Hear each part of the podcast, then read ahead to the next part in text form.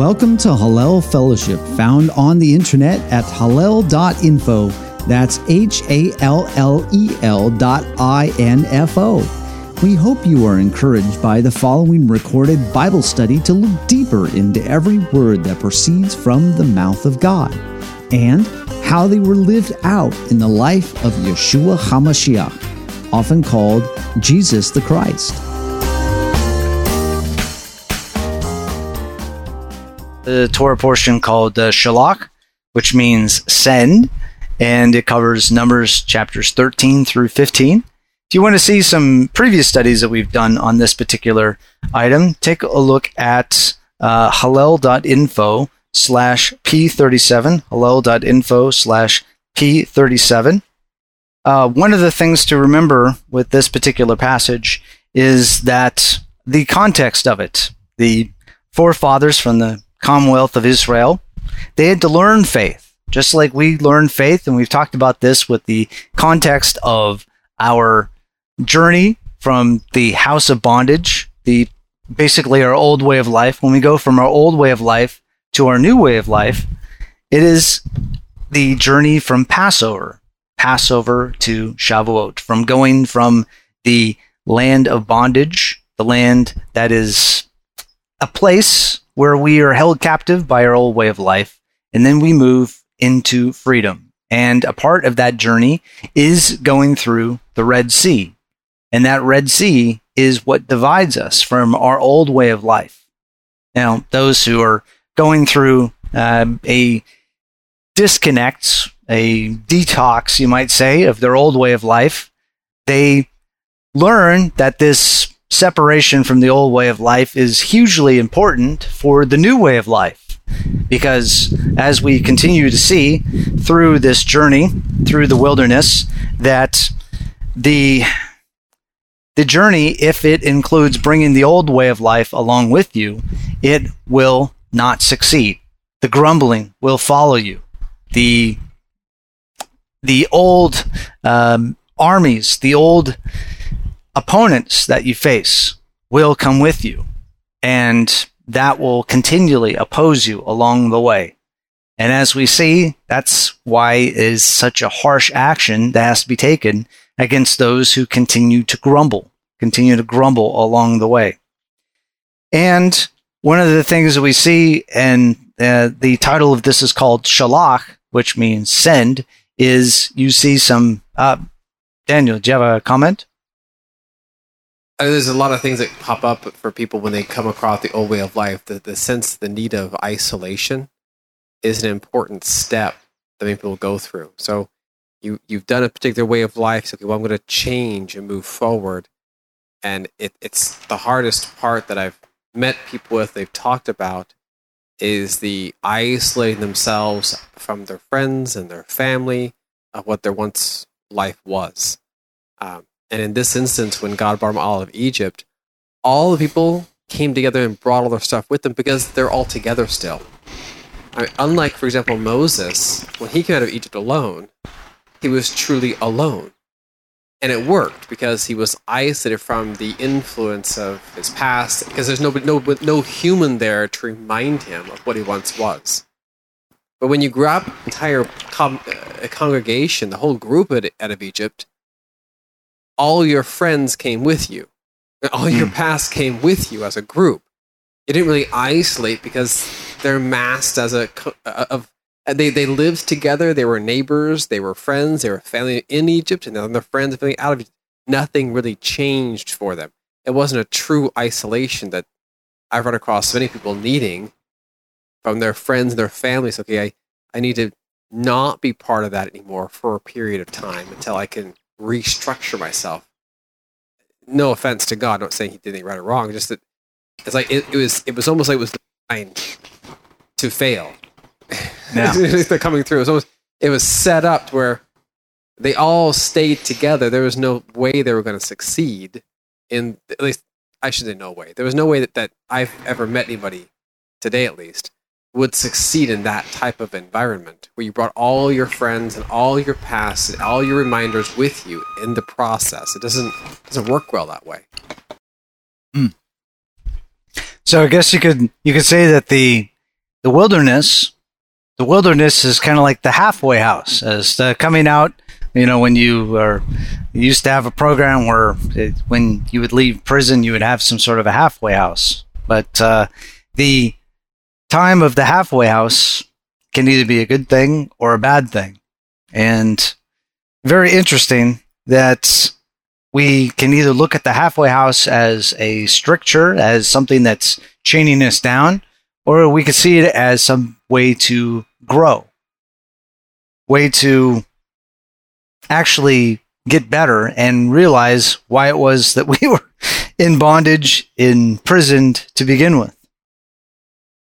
So, one of the things that uh, we see also, and we've talked about this in, in previous years, and you can check out the, the studies we've done on that about the parallels between the 10 spies and sending out the, the 12, the 12 apostles, the, the, the 12, the closest students of Yeshua, and also sending out the 70. So you had 12 they're sent out, there was 70 they're sent out to the lost sheep of Israel throughout the land. Now, one of the things uh, that we are going to be taking a look at today is focusing specifically on a uh, section down in chapter 15.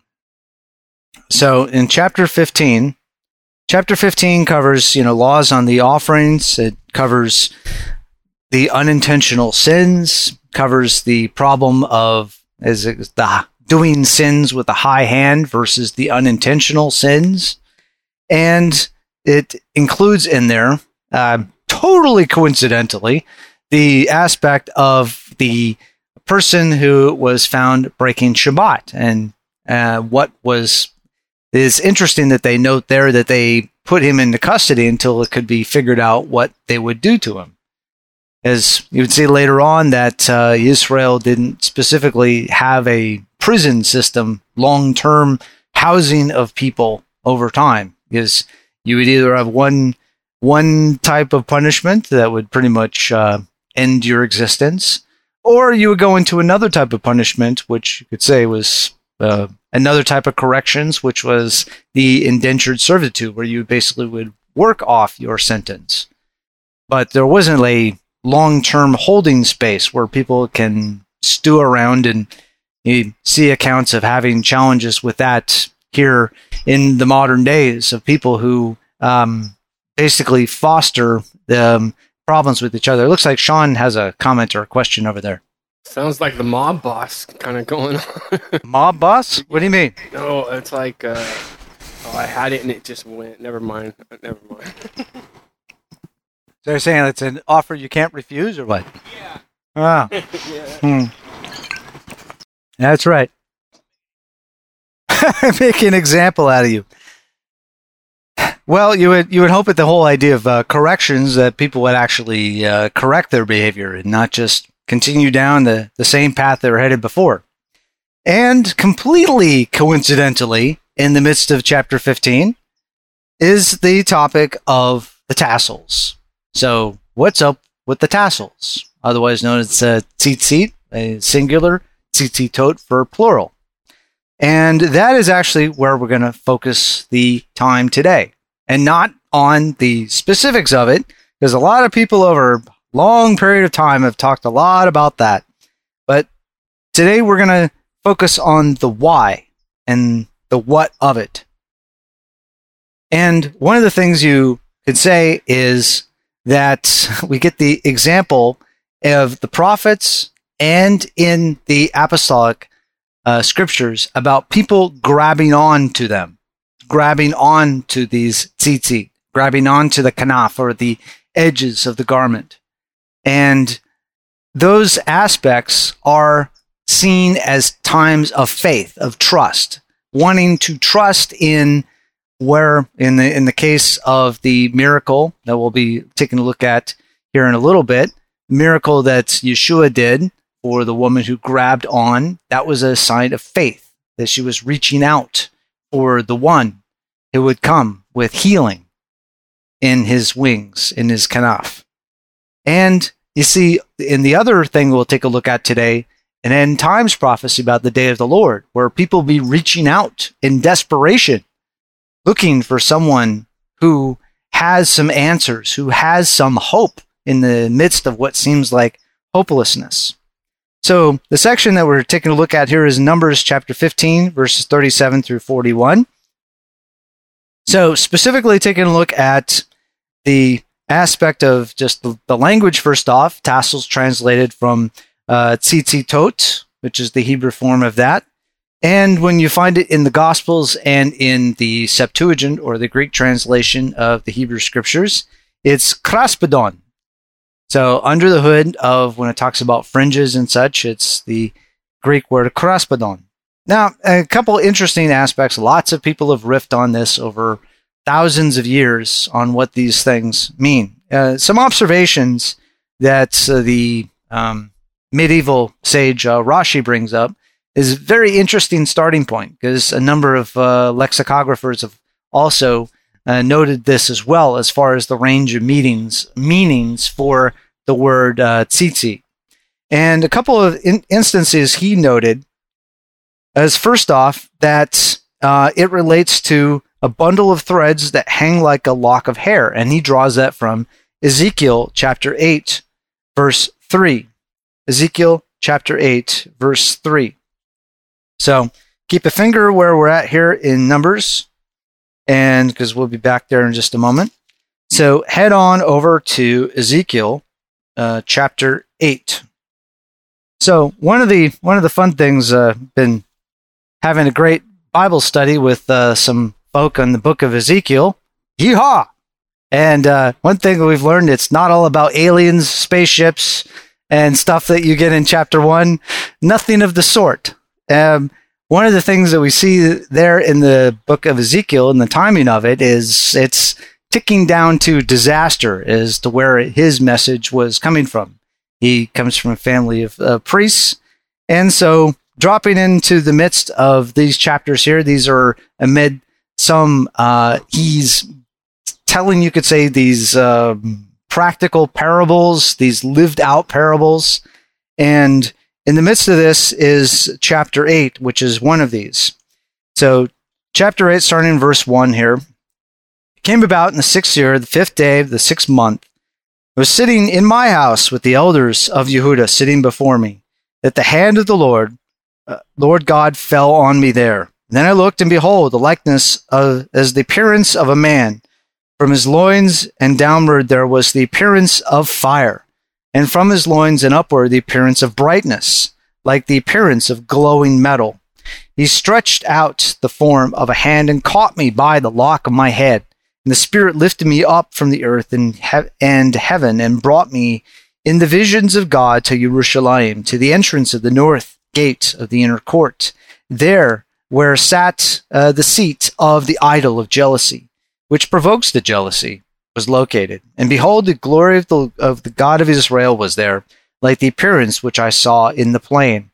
And he said to me, Son of man, raise your eyes now to the, toward the north.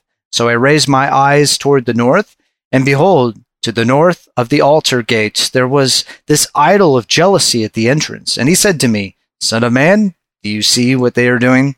The great abominations which the house of Israel are committing here, so that I would be far from my sanctuary, but yet you will see still greater abominations. Then he brought me to the entrance of the court, and when I looked, behold, a hole in the wall. And he said to me, Son of man, now dig through the wall. So I dug through the wall, and behold, an entrance. And he said to me, Go in and see the wicked abominations that they are committing there. So I entered and looked, and behold, every form of creeping thing, and beasts, and detestable things with all the idols of the house of Israel were carved on the wall all around.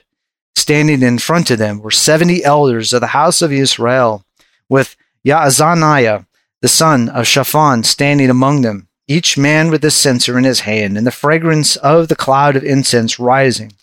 Then he said to me, Son of man, do you see what the elders of the house of Israel are committing in the dark, each man in the room of his carved things? For they say, the Lord does not see us. The Lord has forsaken the land. And he said to me, Yet you will see a greater abominations that they are committing. Then he brought me to the entrance, the gate of the Lord's house, which was toward the north. And behold, women were sitting there weeping for Tammuz. And he said to me, Do you see this, Son of Man? You will see yet more abominations than these. And he brought me into the inner court of the Lord's house, and behold, the entrance of the temple of the Lord. Between the porch and the altar, there were twenty five men with their backs to the temple of the Lord, and their faces toward the east. And they were prostrating themselves eastward toward the sun. And he said to me, Do you see this, Son of Man? Is it too light a thing for the house of Yehuda to commit abominations which they have committed here? That they have filled the land with violence and provoked me repeatedly? For behold, they are putting the twig to their nose. Therefore, I indeed will deal in wrath. My eye will have no pity, or nor will I spare. And though they they cry in my ears with a loud voice, yet I will not listen to them. The reason why not listening was specifically about what we read about earlier in the chapter. Now, if you get kind of the the um, orientation of things here, when they were talking about that they had their backs, they had their backs to the temple of God, and they were facing east towards the sunrise. So you think about in any sort of historical piece you ever see, whether you're talking about in uh, Middle Eastern culture, whether in Western culture, whether in Eastern culture, what, how do you approach the king? Face, always facing the king. You never show your back to the king. Um, various cultures had different ways on how they how they handled the approach, but you know one of the things that was very common in Eastern cultures is you walked in frontward and you went out, you backed up, and in uh, some cultures you went in on your hands and knees and you went out on your hands and knees backwards. So the idea was that you would always be showing your face. Sometimes you wouldn't even look at the ruler because you were not worthy. Yet you never showed your back because the back was seen as a, an affront to show someone's back. Yet here you have what? The priests who are supposed to be doing what? They're supposed to be serving, being attentive to, supposed to be bringing people toward the one whose house they were supposed to be serving. Yet what were they actually doing? They had their backs to the one that they were supposed to be serving, and their face was toward the sunrise, was toward the deity elsewhere. And the, yes, But as the vision began, he started out, he had to go through a hole in the walls. The entire point is that to see all this, you wouldn't, you had to go on the inside to see it. The whole symbol, because, because you couldn't go through the main door because you would see them doing things correctly. Going through the hole in the wall where no one would think you would come in. And you watch, you get the whole watch, what's, what's basically what's inside the person as opposed to what's outside. Because if Ezekiel's hanging out with all the elders in his house or wherever he's living, and it has this happen, he is all these people he's looking at. These the people that God's saying they're scum on the inside, essentially. Yeah. All right. And the key aspect here as to where we started our journey toward this passage here in Ezekiel is in verse 3, Ezekiel 8, verse 3. And it uh, mentions here that he stre- stretched out the form of a hand caught me by lock of my head. So that lock there is uh, uh, matzitz, which is a form of uh, tzitzi. So very few uses of that word throughout the throughout the Bible, and this is pretty much the other use of it. So you have it there.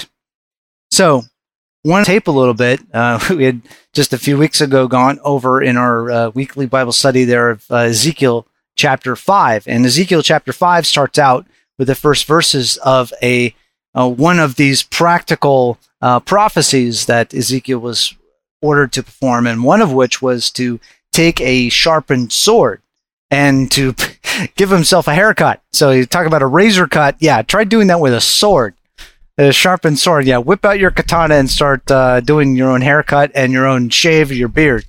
So, whew, uh, yeah, either hope that you didn't sharpen it or hope that it's really sharp and you know what you're doing because otherwise it could be bad. But the idea was to cut the hair off, cut the hair off the head, cut the hair off the beard. And so just stopping there for a moment with the Ezekiel chapter 5 and that prophecy. What are the two things about cutting off the hair? There's two aspects of it that you see in scripture. Nazarite, okay, that's one. What's the other one?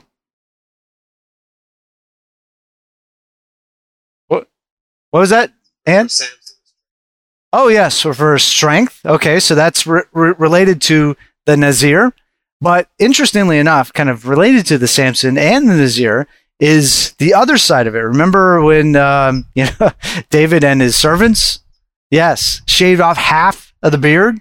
So that idea of shaving off the beard is because uh, if you ever seen any uh, depictions of uh, Middle Eastern art and such in Babylonia and in the the Holy Land and such, beards, big beards.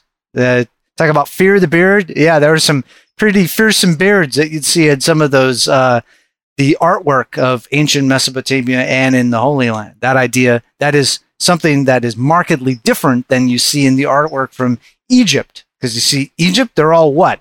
Clean shaven, head and face. And how did you know that they were coming from a Semitic area or Greece or something like that? Big beards. So fear the beard. So in this aspect, that you have either something of honor or something of dishonor to have the head shaved. Now, for the Naz, for the Nazir, for the Nazarite vow, you know, you are coming to the end of your time there. So for that is kind of like it's offered up as a gift. So you think about all the offerings that you bring, bringing hair as an offering. And one of the interesting aspects of that is could be thought in the in the context of Ezekiel chapter 5 is the hair being shame. To lose it you are like losing a sense of you are a man. This is what um, the illustration of what men are is to have the beard. So if you shave it that means what? It's sort of seen as taking off your manness your masculinity yes uh, along that same lines, um, anytime the Nazarite gets contaminated, he has to shave it all over, yep. start over again. So it's a sign of you screwed up, also. Yeah. or or something happened. Something happened. Yes. So some mistake happened, and here's an example. Okay, a mistake occurred. Now we're going to deal with that. So, in the way when Ezekiel uses that, that whole you know, shave your head and cut, it's because God's saying, Israel, you are so contaminated just like the Nazir, shave it off. Yeah. We're going to cast it away and start again. Yeah, and uh, another sense that it could could possibly be is that since the the hair is offered at the end of the Nazarite vow, is is a, is a sense of almost okay during the time that we took the vow. This is the growth that sort of happened during it, and you see that in the in the context of Ezekiel chapter five. This is like both a disgrace and an example of what your deeds have done. You shave all that off, all of your deeds are now bare. And especially because what are some of the, the, the things that are shown that Ezekiel does with the hair in chapter 5? Burns it, cuts it, scatters it, then what does he do with the rest of it? Seat seat. He attaches the hair to the corners of his garment. So very interesting that you've got this this picture of these bundles, these locks of hair or strands of hair that are left that are attached to the edges. So it's kind of like you get this example of like uh, the deeds of what you've done, what you are attached to the to the the corners of your garments. Yes.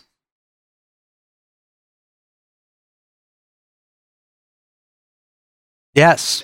The remnant. Yes. Yes.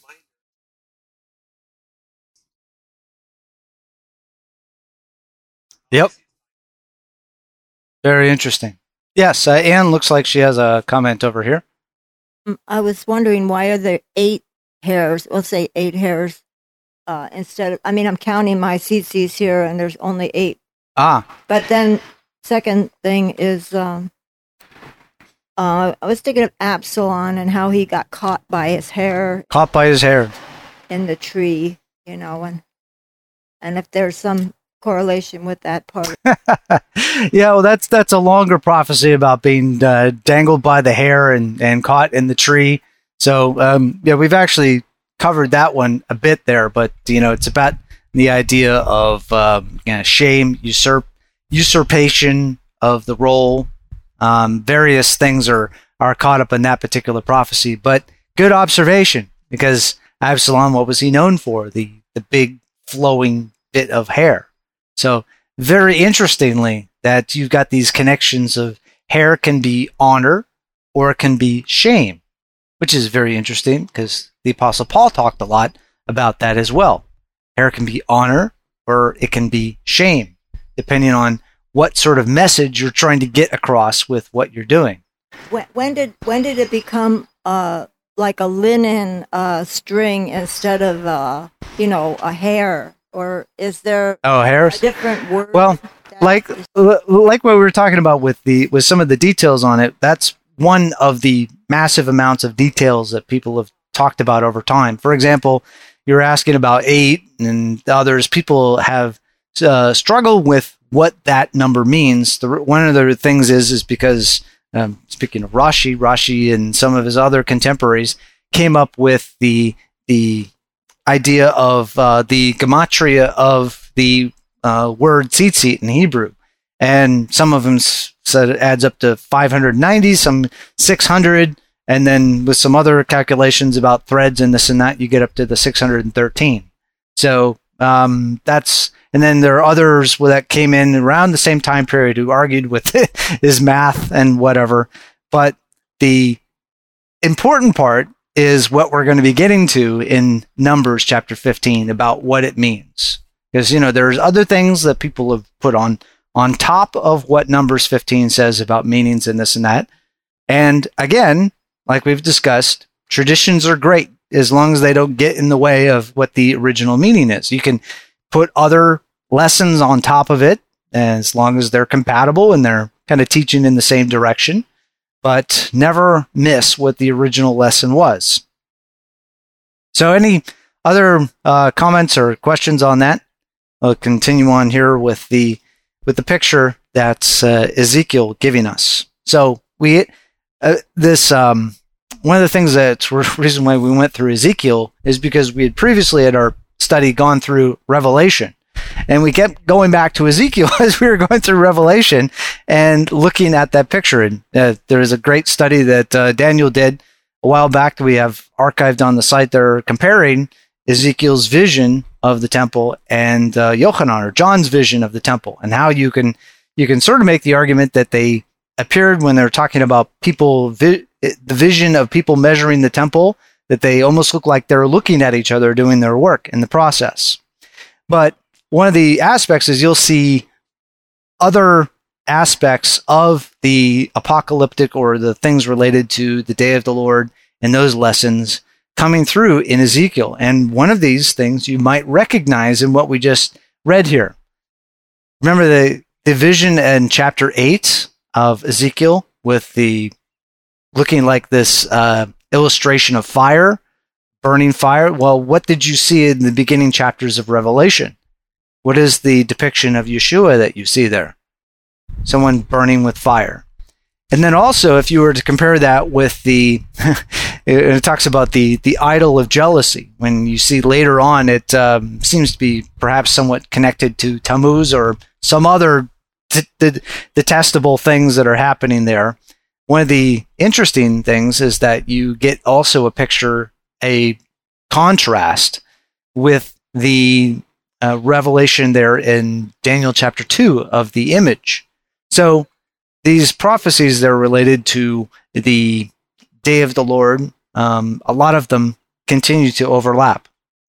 But moving on a little bit more into the other thing that uh, Rashi brought out, which is something kind of interesting, is that his other idea of what tzitzit means is something that attracts the gaze. And he pointed to another use of a related term in uh, Song of Solomon or Song of Songs, uh, chapter 2, verse 9. My beloved is like a gazelle or a young stag. Behold, he is standing behind our wall, and he is looking through the windows. He is peering, or matzitz, uh, through the lattice. So, tzutz is a uh, tzutz is a, a kind of corollary uh, verb to um, what is translated as tzitzi, and that idea of looking or peering. So here you have uh, that um, looking and peering are, you could say, homonyms, and it is one of the things you see in Hebrew poetry a lot is what they call parallelism. Well, you'll have two lines that will be saying similar things or saying contrasting things together, which is helpful for translators because if you come across one word that you really don't know what it means, and it's a line that is uh, saying a lot of the same thing as the line above it or below it, then you can look at what the other word means and say, well, perhaps this means something similar to it. So the other word that's uh, translated there as looking, so you get the idea of looking, and then you have this idea of peering or to look. Now, moving on with this, back to our passage in uh, back to our passage in Numbers chapter 15. And Numbers chapter 15, verse 39 says that this will be a tassel for you. Now, what we have uh, for tzitzit, we have a similar word. You could say a Hebrew synonym, which is tzitz. Now, some lexicons will put this as being the der- derived meaning or something that uh, tzitzit comes from. Well, one of the things that tzitz is, uh, so it's sadi, yod, sadi. One of the ways that that is used throughout the word is for a flower or a blossom.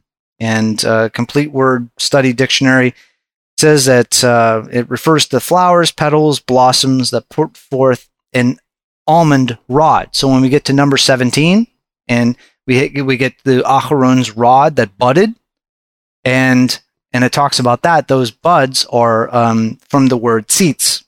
So thus, that's thought that well, they could mean like a um, strand, something that hangs down like a lock of hair, or it could come through as a bloom or a flower. So those are two ways it could be looked at. But one of the things that this, uh, if it you take the meaning of it as a flower or something to look at, that this is something that should attract someone's attention.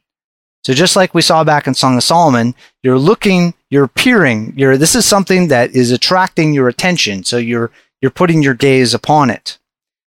And in Numbers uh, 15, verse 39, it, it all goes on and says that these shall be a tassel for you to look at. Now, we might think, oh, well, this is just something like a casual glaze. You kind of, oh, oh, look at that. And then kind of go on with your thing. But actually, it is in the command form, which means it should actually be translated as you shall look at it. So it is a direction. It's like, okay, this isn't just decoration. This is something that you put your attention on deliberately. Yes. It's involuntary. Involuntary?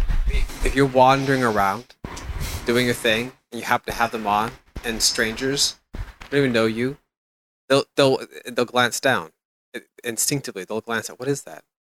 It, it, it's it's a command, but God knows human nature so that He knows by instinct you'll glance at what is that? Yeah, what's that? It, it's it's it's just it's I, I should, it's a command, but it's it's involuntary in that fashion that I mean it, you, people they just can't help they they, they glance. What is that? It's just odd odd color odd. What is that blue thing? It, it's you glance down. What happened? You glance down.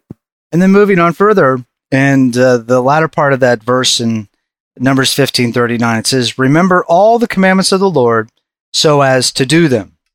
And you see this repeated several times when we get over to the book of Devarim or Deuteronomy in chapter 4, chapter 6, chapter 8 and repeated times to the second generation that you are to remember all of these things so that you remember all the sayings of the Lord so that you will do them when you come into the land. Why?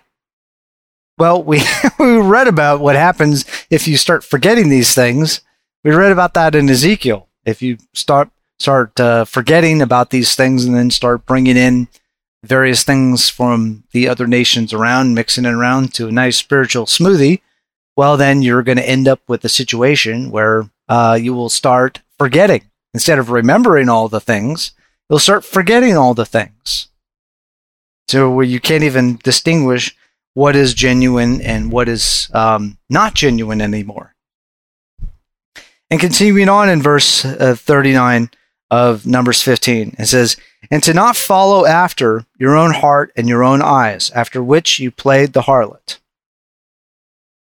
Now, the word that is uh, the Hebrew word that's translated for follow after is the Hebrew word of tur.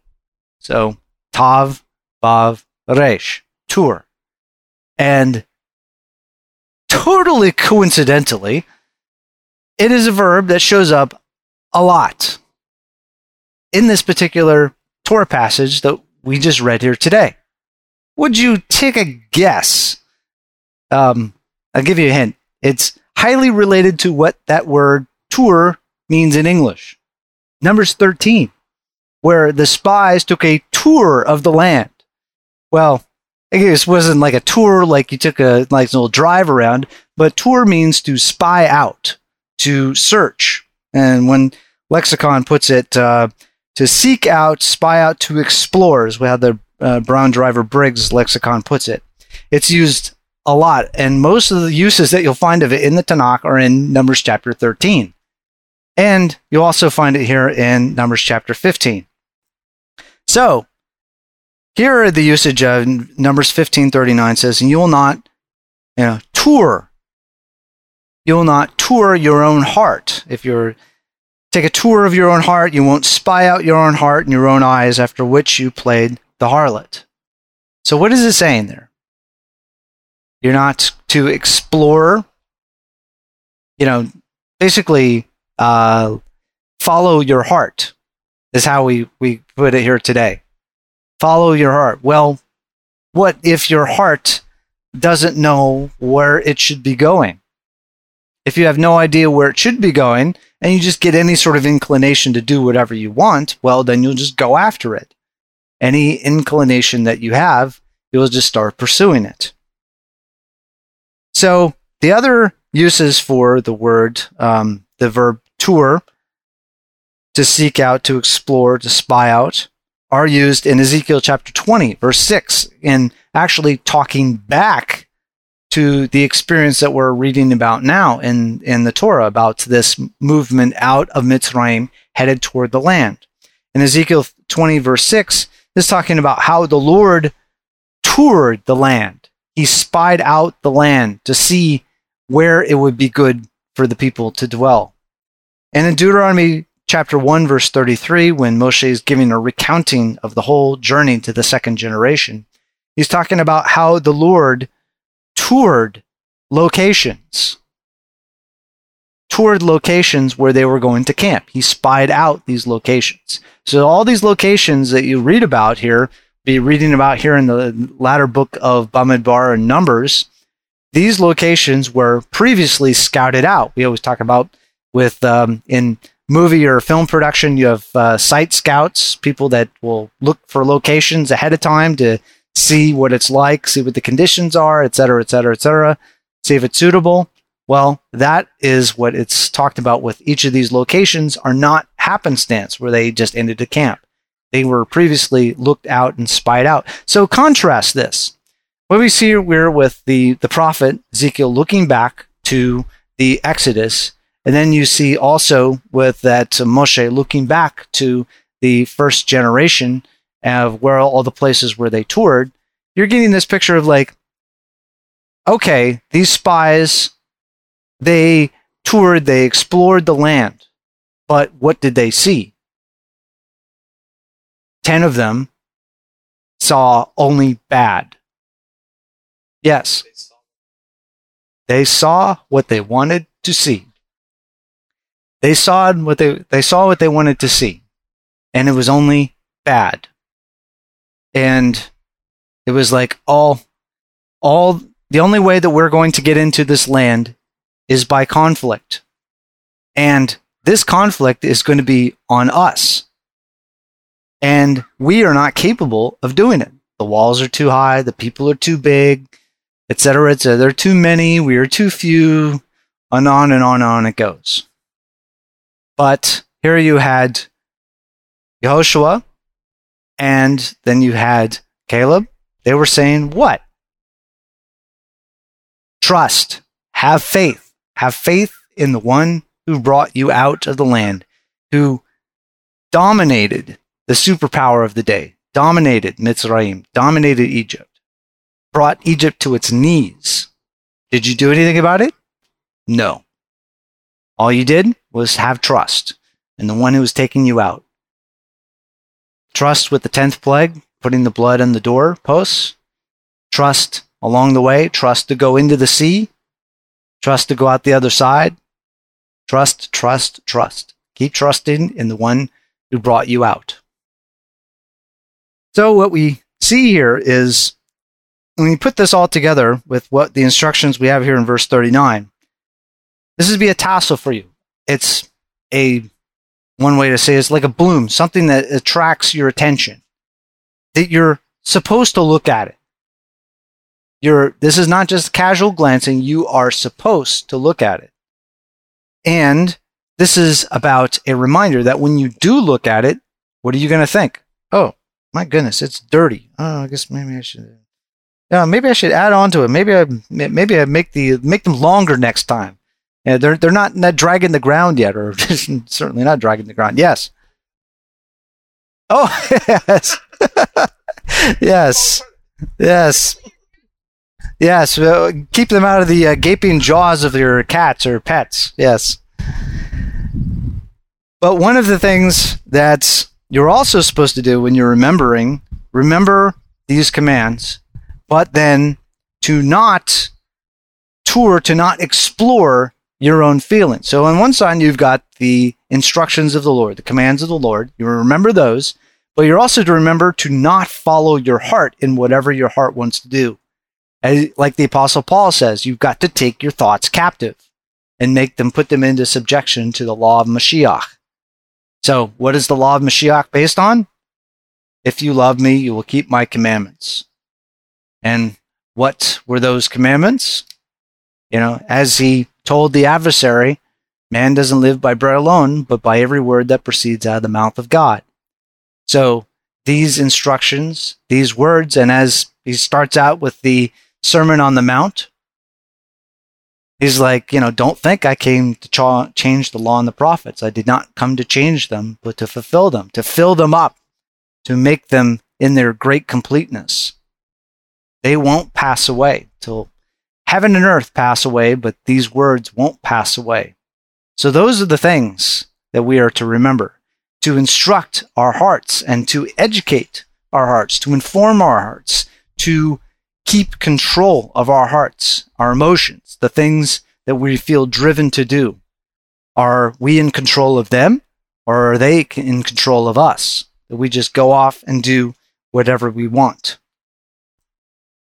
So, one of the kind of the key things to also uh, think back on with this uh, picture of the spies and looking out and exploring the land and exploring what is going on in your heart is to also explore what your feelings are about how your your outlook is on life. And today we've got this incredible critical spirit that is going on. It criticizes everything. That looks for the bad in everything.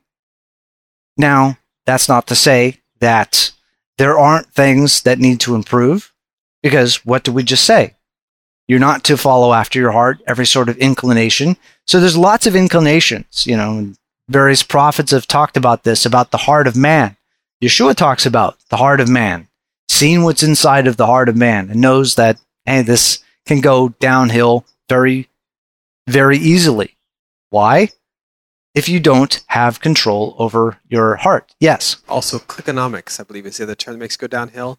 The whole the the the the uh, uh, the business of making money off the clicks that people do on computers, and the more the negative, the bad, the bad, the bad, the more money the recipient gets from the authorship of it and the hosts, the websites. It's it, it feeds that Yes. this feeds that mental thing inside of a person and our own spirit, and we continue to drive forward. It's it's it's a pervasive, messy, disgusting spiritual flaw or cancer. Yes. That's why we always talk about, you know, gossip and slander as to why that is such an incredible uh, cancer on the people of God is because what is that often doing? It is about tearing down rather than building up. So, lastly, we'll move on to uh, some of the things that uh, Yeshua talked about. Yeshua warned about wearing tzitzitot, wearing these uh, tassels, wearing the phylacteries or the uh, tefillin, but wearing them in a way to be noticed. So, very interestingly, so you're you're wondering, well, okay, they're supposed to be seen, but here he's warning about wearing these things to be seen. So that is one of the the key things that's a bit of a knife edge that you, all of us have to walk into we, we call like uh, following god's instructions versus what is called legalism. That could be a knife edge because it is what is going on within your heart at all particular times. So the instruction is that you will look at these reminders that you wear around all the time. However do not wear them to be looked at with the intent of having that being a status symbol of your connection to God. They are a part of your connection to God, but your connection to God must supersede this wanting to be seen as having a connection to God. And that is why it can be the knife edge between following God's instructions and legalism. Because what is the tendencies related to legalism? It is pride. Is a big one. Not only pride for what people see you doing, pride for what you see yourself doing, and also pride for what you are telling other people to do and then seeing them do it and then you feel proud that you got them to do that. Those are things to always watch out for. Yes. For me personally, not for everybody else, but just for me personally. I wear a Zeet all the time. But there was, for a number of months there, my Zeet had broken and it didn't have any white threads. And so I just, for, I don't know, maybe, I want to say six months or whatever, didn't have any. And so I didn't wear them. And then when uh, this past thing was, uh, it was recently, like a few weeks back, whatever, it, it, it got white thread and we made, made a new set. I noticed that I feel, I, I noticed a transition of being, because I, I started wearing them years and years and years ago, of being self conscious again, the fact I had them on. When I'm at work and other things, just the everyday life. And I had lost that self consciousness. I ignored them on a regular basis when I, years previously, but not had them on for six months thereabouts. And I had forgotten the fact they weren't on. And then right now, you know, it's not that self conscious and people, well, I guess in some ways people are looking at it, they notice it, but it's self conscious for myself as if I'm trying to, to, to, to um, I want people don't bother looking at them. You, focus your attention on me, whatever our conversation is, whatever the work happens to be, the task at hand. But there's a self conscious component that I had long since forgot. Um, having not had them on for six months, it was a strange recollection of, I don't know, wait, 10 years ago when I first started wearing ZC. It's a strange transition, but there is that component of, I, because I'm self conscious about them, I don't I don't want people's attention drawn toward them. I want just just just you, I'm the same person I was before. Ignore ignore the little strange little I have a couple of strings attached. Ignore the strings. just focus on me, what we're talking about.